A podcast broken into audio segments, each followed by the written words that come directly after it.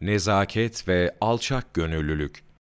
Geçmiş büyüklerin güzel bir ahlakı da, büyük küçük, uzak yakın, alim cahil demeden herkese nazik davranmalarıydı. Öyle ya Firavun, kafirlerin en yamanı olmasına karşın Allahu Teala Hazreti Musa ile Hazreti Harun'a şöyle ferman buyurmuştu. Firavun'a gidin.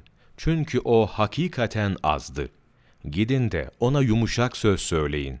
Olur ki nasihat dinler yahut Allah'tan korkar. Taha suresi 42 ve 43. ayetler. Onlar yüksek derecelerin yüksek edeple elde edileceği hususunda söz birliği etmişlerdi. Edebin temelini ise kişinin kendini kusurlu, başkalarını mükemmel görmesi oluşturur.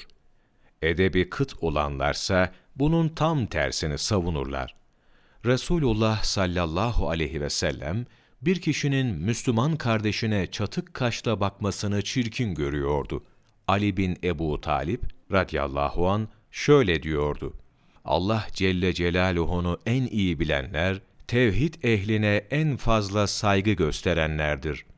Meymun bin Mihran rahmetullahi aleyh, düğün yemeğine çağrıldığında zenginlerle değil, çocuklar ve yoksullarla otururdu. Bekr bin Abdullah el-Müzeni rahmetullahi aleyhin bazı öğütleri şöyledir.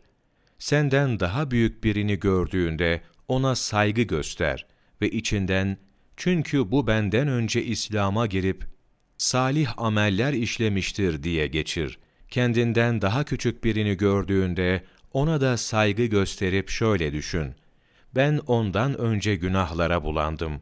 Halk sana hürmet ettiğinde yine kendi kendine bu Allahu Teala'nın bana hak etmediğim bir lütfudur de.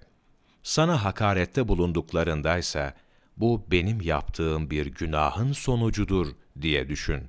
İmam Şarani Tembihül Muhterrin tercümesi sayfa 121 İki mecelle kaidesi öğrenelim.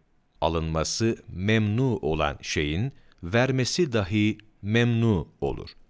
Misal, faiz geliri elde etmek haram olduğu gibi, borç alıp faiz ödemek de caiz değildir. İşlenmesi memnu olan şeyin istenmesi dahi memnu olur.